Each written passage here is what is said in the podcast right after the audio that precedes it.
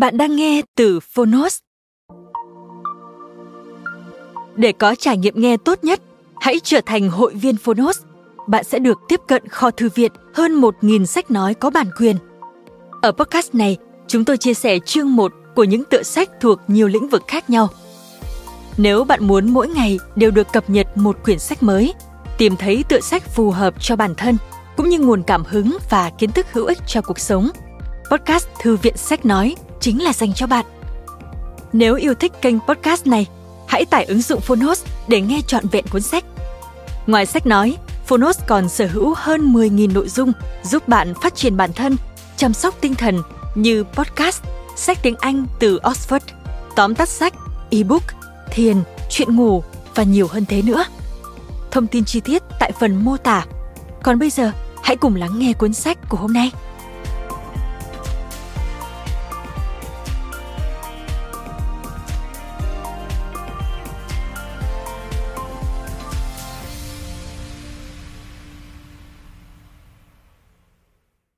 Bạn đang nghe từ Phonos. Biểu tượng thất truyền Tác giả, Dan Brown Người dịch, Lê Đình Chi Phiên bản sách nói được chuyển thể từ sách in theo hợp tác bản quyền giữa Phonos với công ty cổ phần sách Bách Việt.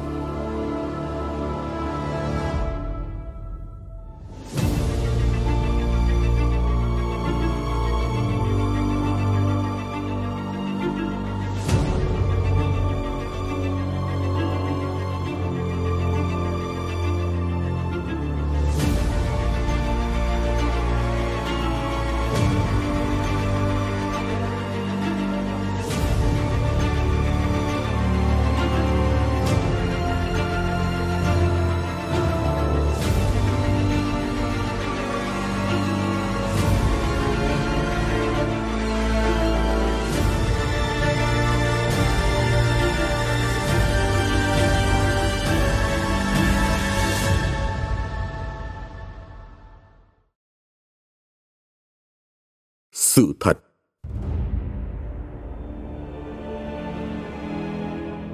Năm 1991, một tài liệu được khóa chặt trong két an toàn của Giám đốc Cục Tình báo Trung ương Mỹ CIA. Ngày nay, nó vẫn nằm nguyên ở đó. Nội dung được mã hóa của tài liệu nhắc tới một cánh cổng cổ xưa và một địa điểm bí mật nằm dưới lòng đất. Trong tài liệu cũng có câu, nó được chôn giấu đâu đó ngoài kia. Tất cả các tổ chức được nhắc đến trong tiểu thuyết này đều tồn tại, bao gồm Hội Tam Điểm, Học viện Vô Hình, Phòng An ninh, SMSC và Học viện Lý trí học. Học viện Vô Hình là tiền thân của Hiệp hội Hoàng gia London, tập hợp rất nhiều nhà khoa học tự nhiên có chung quan điểm muốn sáng tạo ra những triết lý khoa mới. Đứng đầu là Robert Boyle. SMSC viết tắt của Smithsonian Museum Sports Center, trung tâm hỗ trợ bảo tàng Smithsonian, nơi cất giữ và bảo tồn các bộ sưu tập hiện vật không trưng bày tại bảo tàng Smithsonian, tọa lạc tại Suitland, Maryland, Mỹ. Học viện Lý trí học, viết tắt IONS, học viện do E. Mitchell và P. Temple đồng sáng lập năm 1973 để nghiên cứu về tiềm năng sức mạnh tinh thần con người. Tất cả các nghi thức, thông tin khoa học, tác phẩm nghệ thuật và công trình kiến trúc trong tiểu thuyết này đều có thật.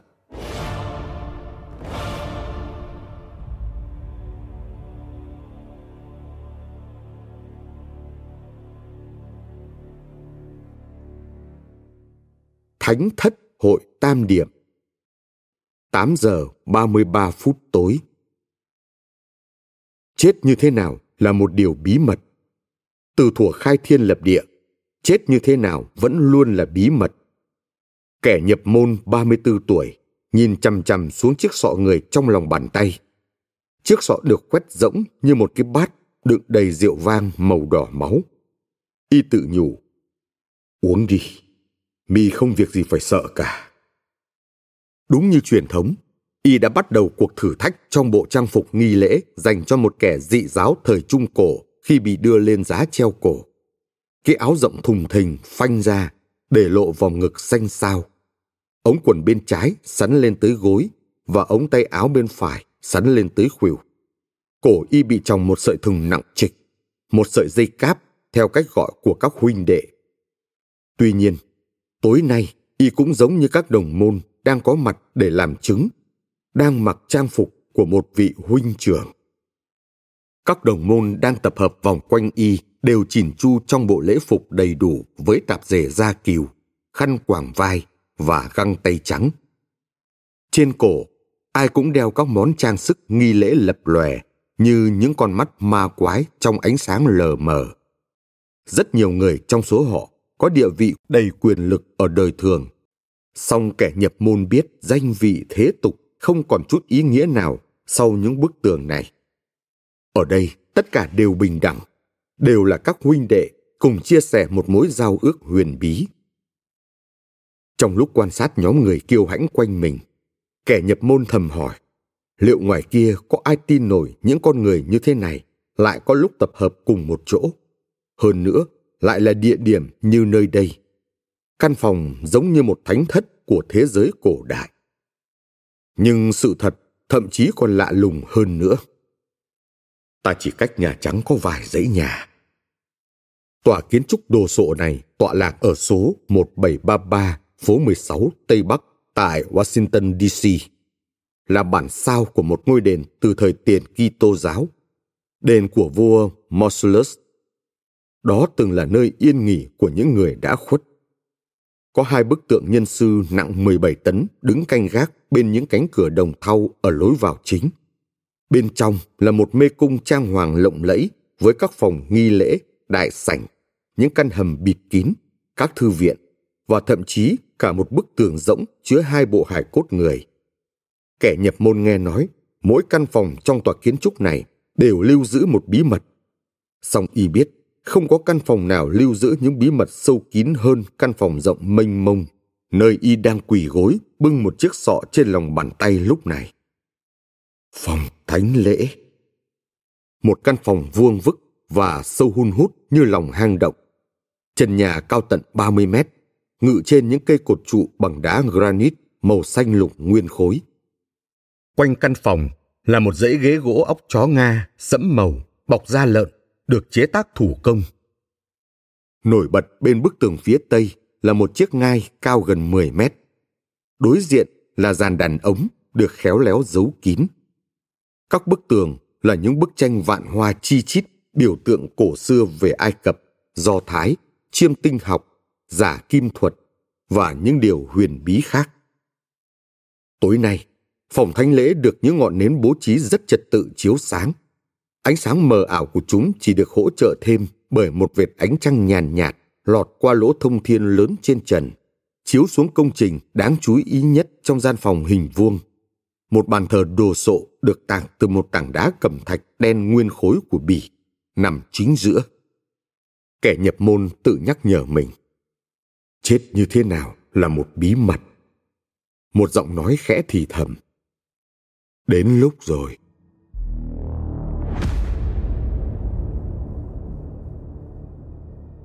kẻ nhập môn ngước mắt nhìn lên thân hình kiêu hãnh mặc lễ phục trắng trước mặt mình huynh trưởng tối cao tôn kính người đàn ông gần 60 tuổi này là một biểu tượng của nước Mỹ, rất được ngưỡng mộ cường tráng và giàu có ngoài sức tưởng tượng.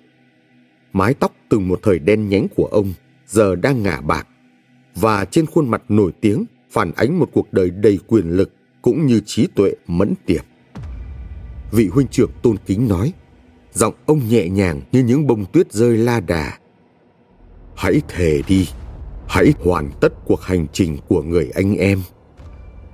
Cuộc hành trình dành cho kẻ nhập môn cũng như mọi cuộc hành trình tương tự đều bắt đầu từ cấp thứ nhất.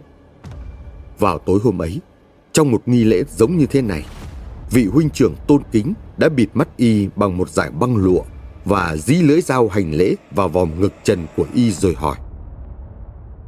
Người anh em có trân trọng thề trên danh dự của mình rằng sẽ không bị thao túng bởi vụ lợi hay bất cứ mục đích hèn hạ nào khác. rằng người anh em tự do và tự nguyện làm ứng viên cho những bí mật và đặc quyền của hội không? Kẻ nhập môn nói dối. Tôi xin thề. Vị huynh trưởng cảnh báo. Vậy, hãy lấy đây làm lời cảnh tỉnh cho lương chi của người anh em. Đồng thời, cũng phải chết ngay lập tức nếu một lúc nào đó người anh em phản bội lại những bí mật từng được chia sẻ. Khi đó, kẻ nhập môn không hề cảm thấy sợ hãi.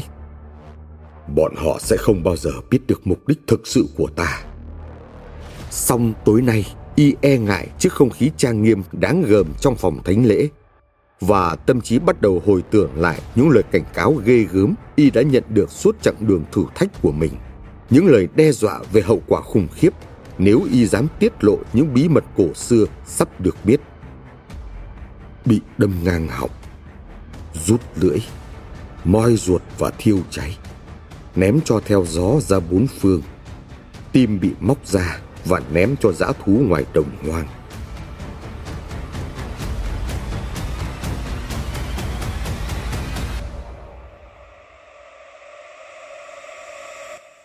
Người anh em Vị huynh trưởng mắt xám lên tiếng, đặt bàn tay trái lên vai kẻ nhập môn. Hãy tuyên thệ lời thề cuối cùng. Kẻ nhập môn chấn tĩnh bản thân để hoàn tất bước cuối cùng của cuộc hành trình. Khẽ nhích thân hình cường tráng, hướng sự chú ý trở lại chiếc sọ người đang bưng trên tay. Thứ rượu vang đỏ sẫm gần như đen lại dưới ánh nến lờ mờ. Căn phòng chìm trong im lặng đến lạnh người và y có thể cảm thấy tất cả những người chứng kiến đang quan sát, chờ đợi mình hoàn tất lời thề cuối cùng và gia nhập hàng ngũ cao quý của họ. Y nghĩ, tối nay, giữa những bức tường của phòng thánh lễ sẽ diễn ra một việc hy hữu trong lịch sử của hội, chưa một lần trong suốt bao thế kỷ.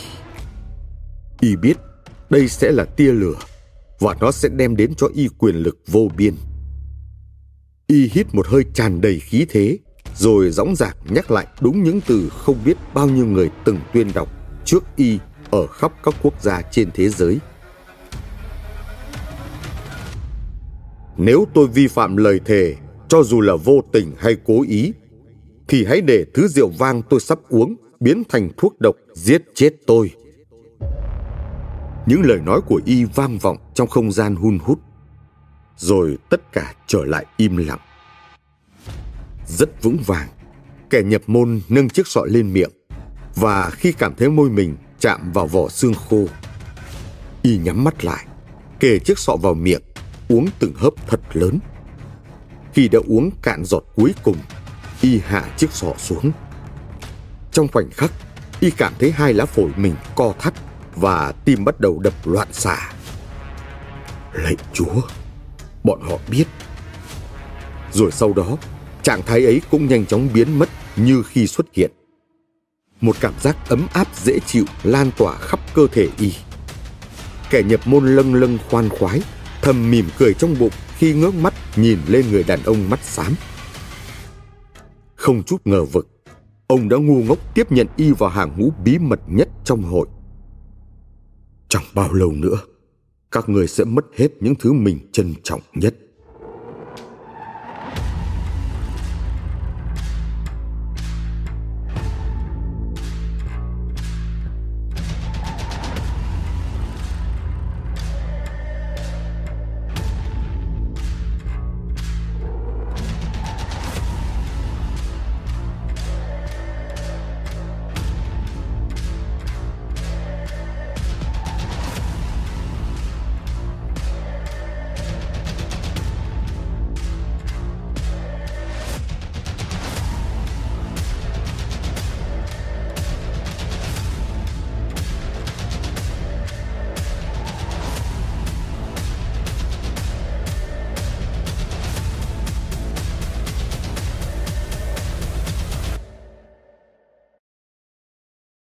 Chương 1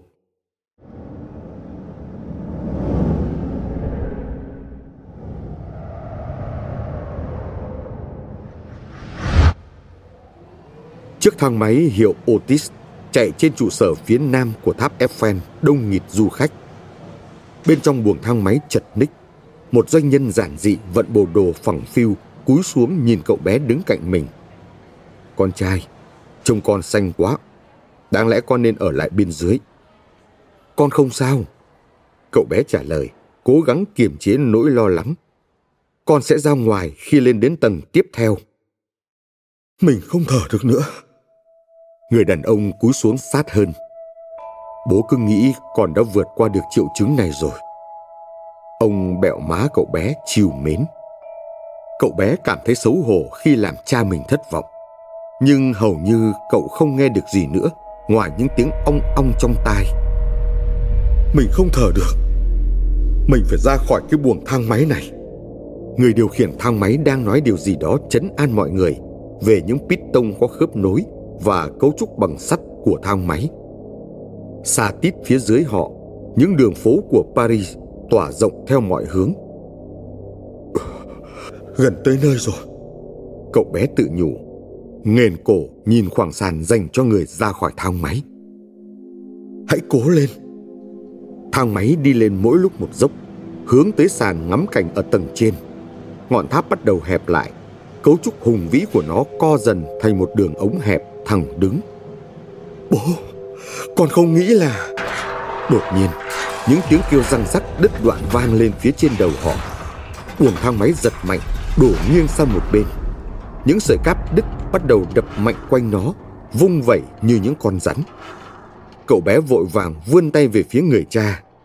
Bố! Họ trao đổi ánh mắt trong một giây kinh hoàng. Rồi sàn thang máy bung ra.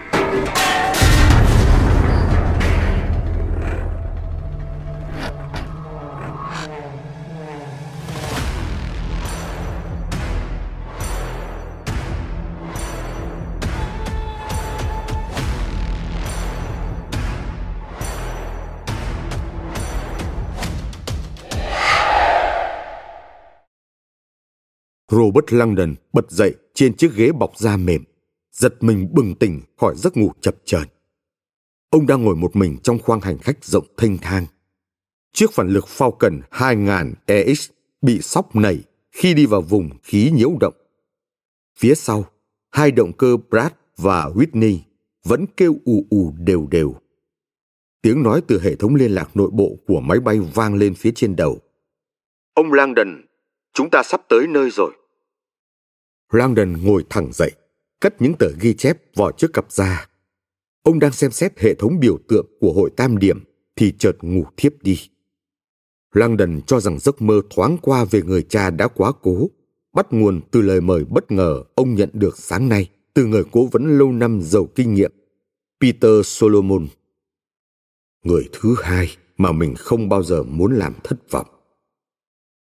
Người đàn ông 58 tuổi có trái tim vàng một sử gia, một nhà khoa học đã đỡ đầu cho Langdon suốt gần 30 năm nay. Và về nhiều khía cạnh đã lấp đầy những khoảng trống do cái chết của cha ông để lại. Bất chấp địa vị gia tộc đầy uy quyền cũng như gia sản khổng lồ, Langdon vẫn tìm thấy vẻ khiêm nhường và ấm áp trong đôi mắt xám hiền hậu của Solomon. Mặt trời đã lặn ngoài cửa sổ nhưng Langdon vẫn có thể nhận ra đường nét thanh thoát của tháp tưởng niệm lớn nhất thế giới, sừng sững vươn lên phía chân trời như một chiếc kim đồng hồ mặt trời cổ. Mặt tháp lát đá cẩm thạch cao 170 mét, đánh dấu khu trung tâm của đất nước. Xuất phát từ cột trụ, các đường phố và công trình tỏa về mọi hướng một cách cân xứng. Ở Washington DC, thậm chí cả không khí cũng tỏa ra thứ quyền năng gần như huyền bí Langdon yêu thành phố này. Khi chiếc máy bay phản lực hạ cánh, trong ông trào dâng một cảm giác phấn khích với những gì đang chờ đợi phía trước. Máy bay rẽ vào một nhà ga tư nhân nằm đâu đó trong khu vực rộng mênh mông của sân bay quốc tế Dulles, rồi ngừng hẳn. Langdon thu thập hành lý, cảm ơn các phi công, rồi ra khỏi khoang máy bay có nội thất sang trọng trên chiếc thang gấp. Làn không khí lành lạnh của tháng riêng thật nhẹ nhõm. Hãy hít thở đi, Robert. Ông thầm nghĩ, khoan khoái tận hưởng khoảng không gian khoáng đãng bên ngoài. Một màn sương mù trắng đục phủ khắp đường băng và Langdon cảm giác như mình đang tiến vào một đầm lầy khi bước xuống mặt sân trải nhựa mờ sương. Xin chào, xin chào. Một giọng anh êm như du vọng lại từ phía bên kia khoảng sân trải nhựa. Giáo sư Langdon. Langdon ngước lên. Ông nhìn thấy một phụ nữ trung niên đeo phù hiệu và cầm tập hồ sơ đang hối hả bước về phía mình, vui vẻ vẫy tay khi ông bước tới gần.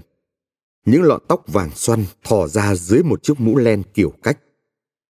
Chào mừng ông tới Washington. Langdon mỉm cười. Cảm ơn cô. Người phụ nữ nói với vẻ hồ hởi, gần như đáng nghi ngại.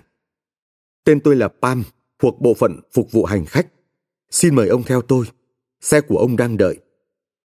Langdon đi theo người phụ nữ qua đường băng tới nhà ga Signature. Xung quanh đầy những máy bay tư nhân cáu cạnh. Một nhà ga của những người giàu có và nổi tiếng. Người phụ nữ nói với vẻ e dè. Thật ngại khi làm phiền ông, thưa giáo sư. Nhưng có phải ông là Robert Langdon, người đã viết những cuốn sách về biểu tượng và tôn giáo, đúng không ạ? Langdon hơi chần chừ rồi gật đầu.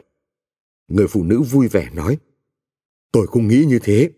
Nhóm đọc sách của tôi từng đọc tác phẩm viết về nữ tính thiêng liêng và nhà thờ. Cuốn sách đó đã gây ra một vụ tai tiếng thật ghê gớm. Ông quả là thích vẽ đường cho hiêu chạy. Langdon mỉm cười. Những vụ tai tiếng thực sự không phải là điều tôi muốn.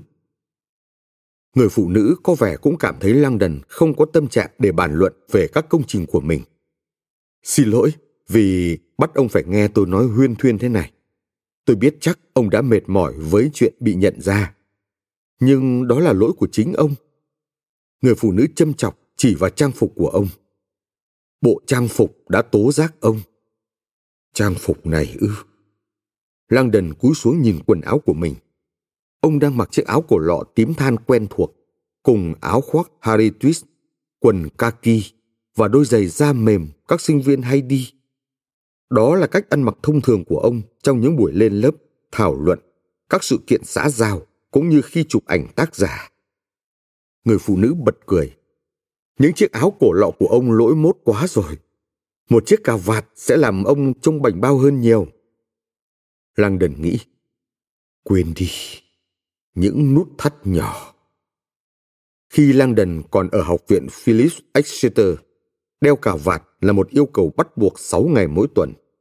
Và bất chấp lời giải thích đầy lãng mạn của vị hiệu trưởng rằng cà vạt có nguồn gốc từ những chiếc khăn lụa Fascalia mà những nhà hùng biện La Mã hay quàng để giữ ấm cho thanh quản. Langdon thừa hiểu chúng thực ra có xuất xứ từ một toán lính đánh thuê người Croat tàn nhẫn. Những kẻ quàng trên cổ một chiếc khăn buộc thắt nút trước khi xung trận. Giờ đây, thứ trang phục chiến tranh cổ xưa đó được những vị chiến binh bàn giấy đeo lên cổ với hy vọng có thể khiến kẻ thù trong các cuộc chiến họp hành hàng ngày khuất phục. Cảm ơn cô vì lời khuyên. Langdon cười khùng khục. Ở tương lai, tôi sẽ cân nhắc tới một chiếc cà vạt. Thật may mắn, một người đàn ông điệu bộ chuyên nghiệp trong bộ đồ sẫm màu bước ra khỏi một chiếc Lincoln thao ca bóng lộn đỗ gần nhà ga và giơ ngón tay lên. Ông Langdon, tôi là Charles, làm cho hãng Bellway Limousine. Anh ta mở cửa dành cho hành khách. Chúc buổi tối tốt lành, thưa ông. Chào mừng ông tới Washington.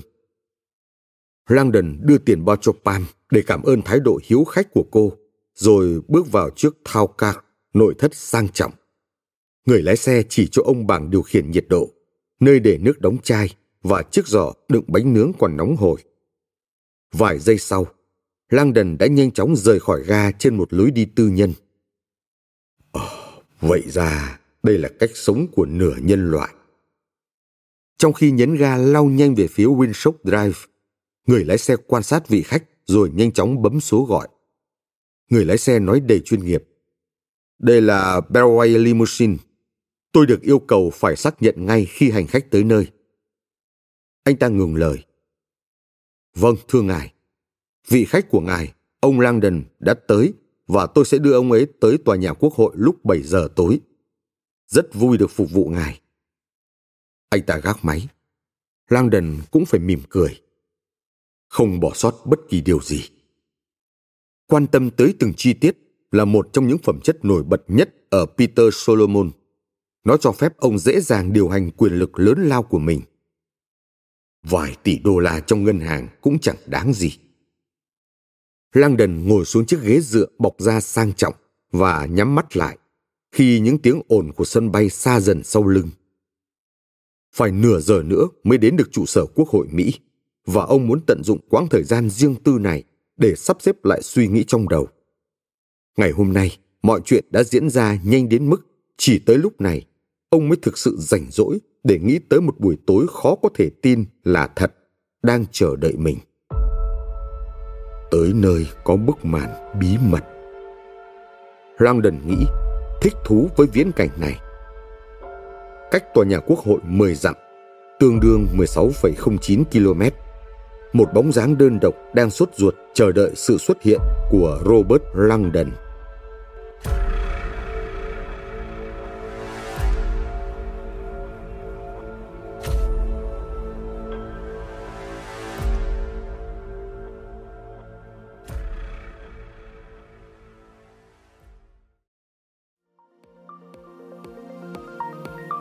Cảm ơn các bạn đã lắng nghe podcast ngày hôm nay.